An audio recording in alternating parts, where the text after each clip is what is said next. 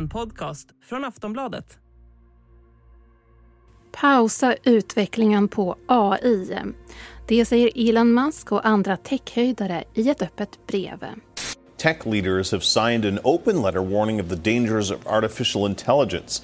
They're calling for a pause on developing the most powerful AI systems for at least six months. Nu kräver höjdare inom techbranschen med Elon Musk i spetsen en omedelbar paus av utvecklingen av avancerad AI. Men vad är de rädda för? Höjdare inom techbranschen vill se en paus på AI-utveckling. Och de vill att det ska ske nu. Det öppna brevet med uppmaningen att pausa utvecklingen har skrivits under av bland annat Elon Musk, Apple-grundaren Steve Wozniak och svenska professorn Max Tegmark. Men det här handlar inte om all typ av AI utan en specifik typ av AI-system. Det handlar om system som är starkare än den senaste modellen GPT-4.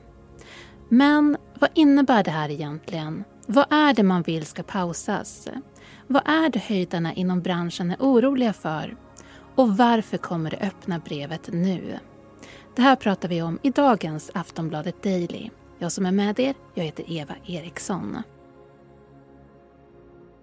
Dagens gäst är Daniel Gillblad, forskningschef på AI Sweden och forskare på Chalmers. Vad är det de vill ska pausas? Ja, det är en ganska specifik sak de egentligen vill pausa. Det är inte så att de vill stoppa AI-utvecklingen i stort eller utvecklingen av nya typer av AI-metoder.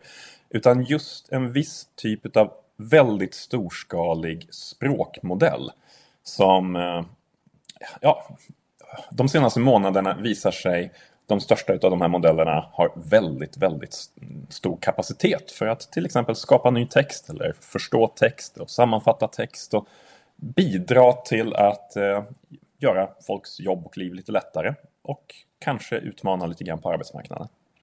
Kollar man i brevet så står det We call on all AI labs to immediately pause for at least six months the training of AI systems more powerful than GPT-4. Vad är det här för system? Vad handlar det om för någonting? Mm. Så GPT-4 är en stor generativ språkmodell. Det den gör är att eh, tränad på massvis med text, Eh, skrapat från olika delar av internet, insamlat på lite olika sätt, så lär den sig förutsäga nästa ord eller nästa del av ord eh, givet eh, en text eh, som den har eh, fått som input. Det som har hänt de senaste månaderna är att de här har blivit väldigt mycket bättre på att agera assistenter och utföra instruktioner som vi ger till dem. Helt enkelt för att de har börjat tränas också på rena instruktionsdata. Om vi ber dig göra det här så vill vi att du svarar ungefär så här. Och helt plötsligt så har de här blivit oerhört användbara som eh, hjälpredor. Vi kan be dem svara på öppna frågor om ämnen som vi kanske inte vet så mycket om, som de kan sammanfatta på ett enkelt sätt, skriva om texter, eh, föreslå ändringar, eh, sammanfatta grejer. Ja, väldigt, väldigt mycket som har med text och mänsklig kommunikation att göra. Men betyder det att det är bara den här typen av system som blir påverkade som man vill pausa? Ja, i praktiken så är det det. Och det är inte många system antagligen överhuvudtaget, för det är inte många som tränar den här typen av väldigt storskaliga språkmodeller. Det är nästan bara det är några fåtal aktörer med det här företaget som tränar GPT-4, då, OpenAI, i spetsen helt enkelt. Så det är inte många system vi pratar om här. Men varför är man då så oroliga just när det kommer till det här? Jag tror att det finns många olika, det är så pass många som har skrivit eh, på det här eh, helt enkelt. Så jag tror att det finns lite olika eh, ingångar. Jag tror att vissas ingångar är, är hela vägen till det här börjar se väldigt, väldigt, eh, åtminstone ytligt intelligent ut. Nu måste vi vara försiktiga innan vi utvecklar en mer generell intelligens. Eh, för den vet vi inte var den tar vägen någonstans. Många andra kanske ser mer direkta eh, påverkan som eh, ja, på arbeten, hur kommer det här att, i praktiken att användas i tjänster och till vilka syften och så vidare. Och låt oss då fundera igenom hur vi sätter upp kanske några regler eller struktur för att hantera det. Vilket inte är lätt för övrigt. Det är ganska svårt att sätta upp sådana. Det öppna brevet kom ju kort tid efter att OpenAI släppte en ny version av dess ChatGPT. Ja. Finns det något samband? Elon Musk har ju en koppling till OpenAI. Han har ju varit del av det, men är inte det längre. Ja, nej men precis. Och eh, OpenAI är kanske inte riktigt lika öppet open som eh, vissa kanske tänkte sig eller planerade för en gång i tiden. GPT-4 är ju mer av en produkt där vi inte känner till några detaljer om hur den är uppsatt, vad den är tränad på och exakt hur och så vidare. Så ehm, det är inte en särskilt eh, öppen disseminering av eh, hur de här grejerna exakt de här grejerna funkar. Eh, sedan så är det också som så att eh, GPT-4 har mycket bättre kapacitet än tidigare modeller. Eh, den svarar mycket bättre, den producerar mycket bättre resultat och det gör en väldigt stor skillnad på hur många eh, hur många saker den kan ta sig an om man säger som så. Så det får en väldigt mycket större påverkan eventuellt då på eh, samhället. Men skulle det kunna vara så att eh, det finns någon koppling till att Elon Musk inte vill att eh, det ska gå bra för OpenAI? Alltså det, det vågar jag inte spekulera Det vågar jag inte spekulera i. Men, men, men visst är det lite riktat mot ett visst specifikt företag, eh, det här uppropet. Det är det ju eftersom det inte är så många andra som bygger sådana. När det kommer till AI bör vi vara rädda för framtiden. Aftonbladet Daily är strax tillbaks.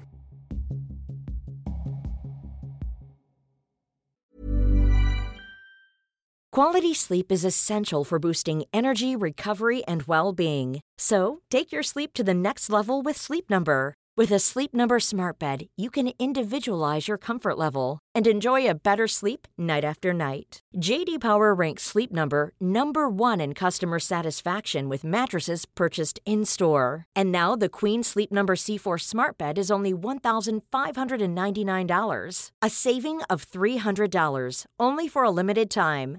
For JD Power 2023 award information, visit jdpower.com/awards. Only at Sleep Number stores or sleepnumber.com.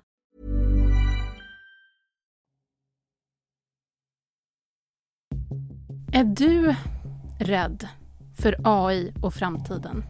Det är jag inte. Jag är ganska förhoppningsfull egentligen. Jag tror att det här kan bli oerhört bra. Den här typen av verktyg som till exempel GPT-4 som vi bara har sett början utav och bara sett början av effekterna utav kommer ju att ge oss ännu mycket bättre tillgång till kunskap, till förståelse utav all möjlig dokumentation som finns på nätet och så vidare som vi kanske inte hade kunnat skaffa oss tidigare. Krångliga specialartiklar som man kan sammanfatta, hitta information på en gång, höja lägstanivån hos alla. Alla kan bli lite bättre på att skriva om man, hjälper om man får hjälp av den här typen av modeller och så vidare. Men vi måste ju börja bestämma oss för ja, men hur vill vi då att samhället ska se ut när vi använder den här och massvis av andra AI-verktyg. Hur ser vi till så att det blir rätt för oss som medborgare och kanske inte rätt bara för eh, några företag och så vidare. Så det är nog hög tid att börja fundera på vilken typ av samhälle vi vill ha och vilka tjänster vi verkligen vill se. Men skulle en paus då, eh, säg att det blir en paus, skulle det kunna ge förutsättningar för till exempel då att komma överens eller hitta någon form av förståelse kring hur man vill att framtiden ska vara? Jag tror att det kommer att ta längre tid än så.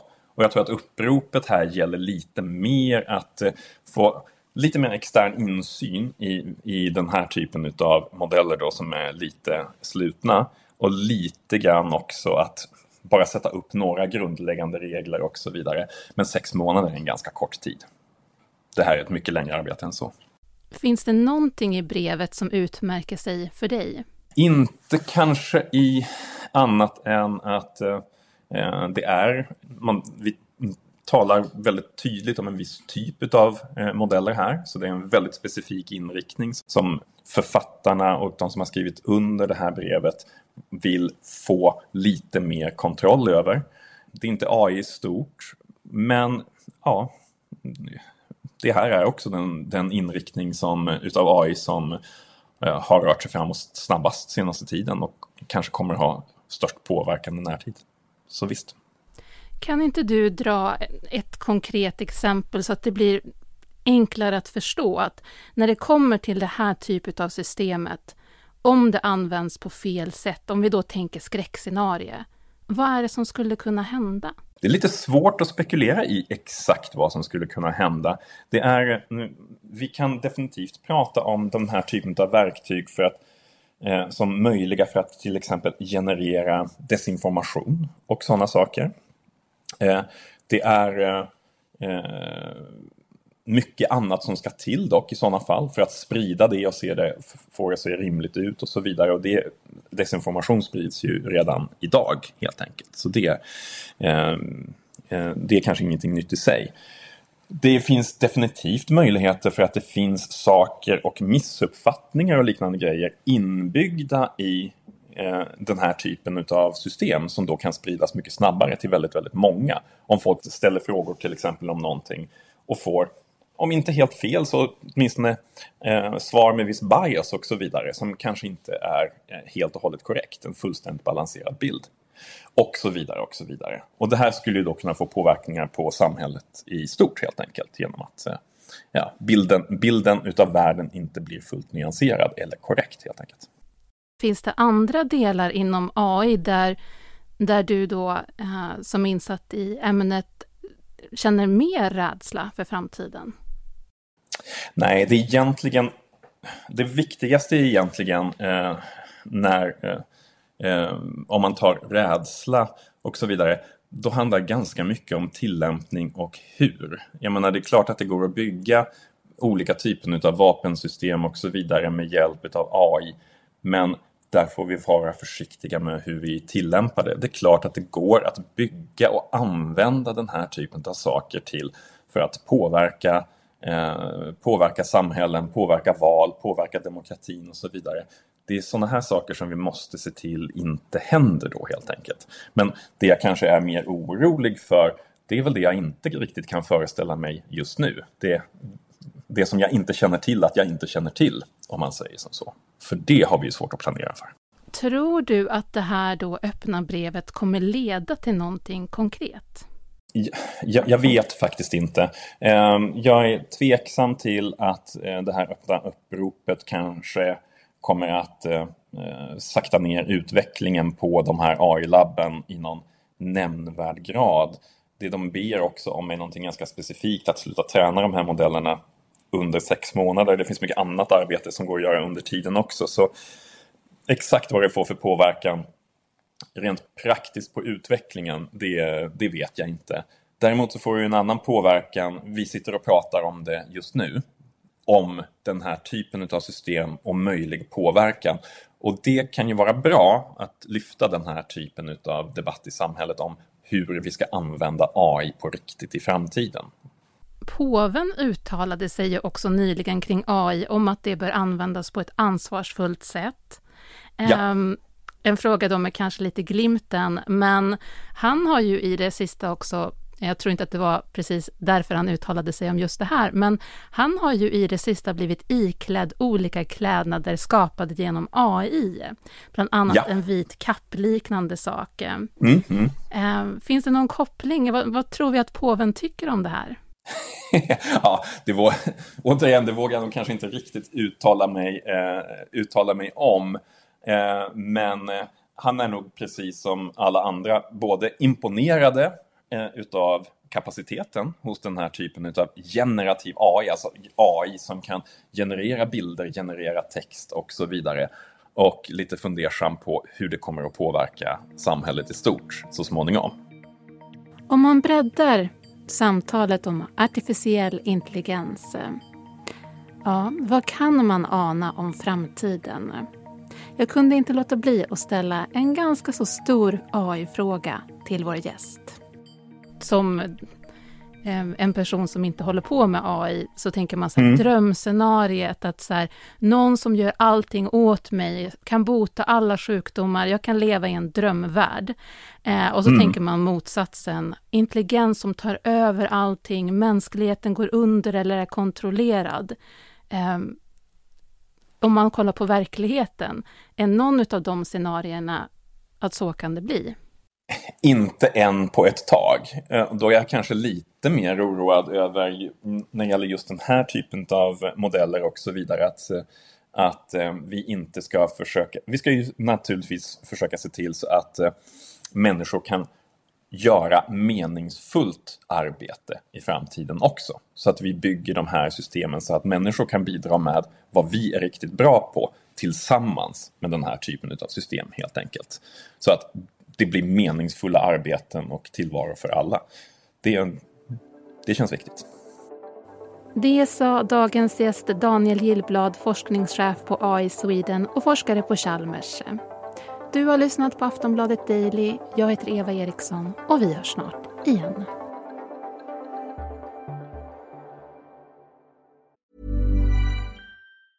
Tired of ads barging into your favorite news podcasts?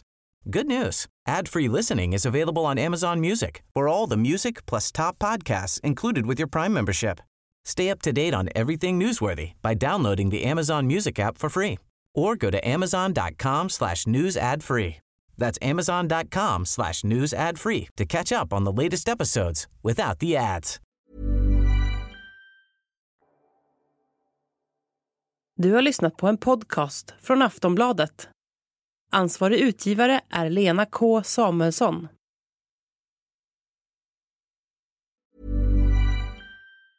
Tired of ads barging into your favorite news podcasts?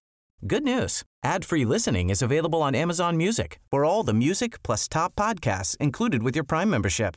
Stay up to date on everything newsworthy by downloading the Amazon Music app for free or go to amazon.com slash news ad free. That's amazon.com slash news ad free to catch up on the latest episodes without the ads.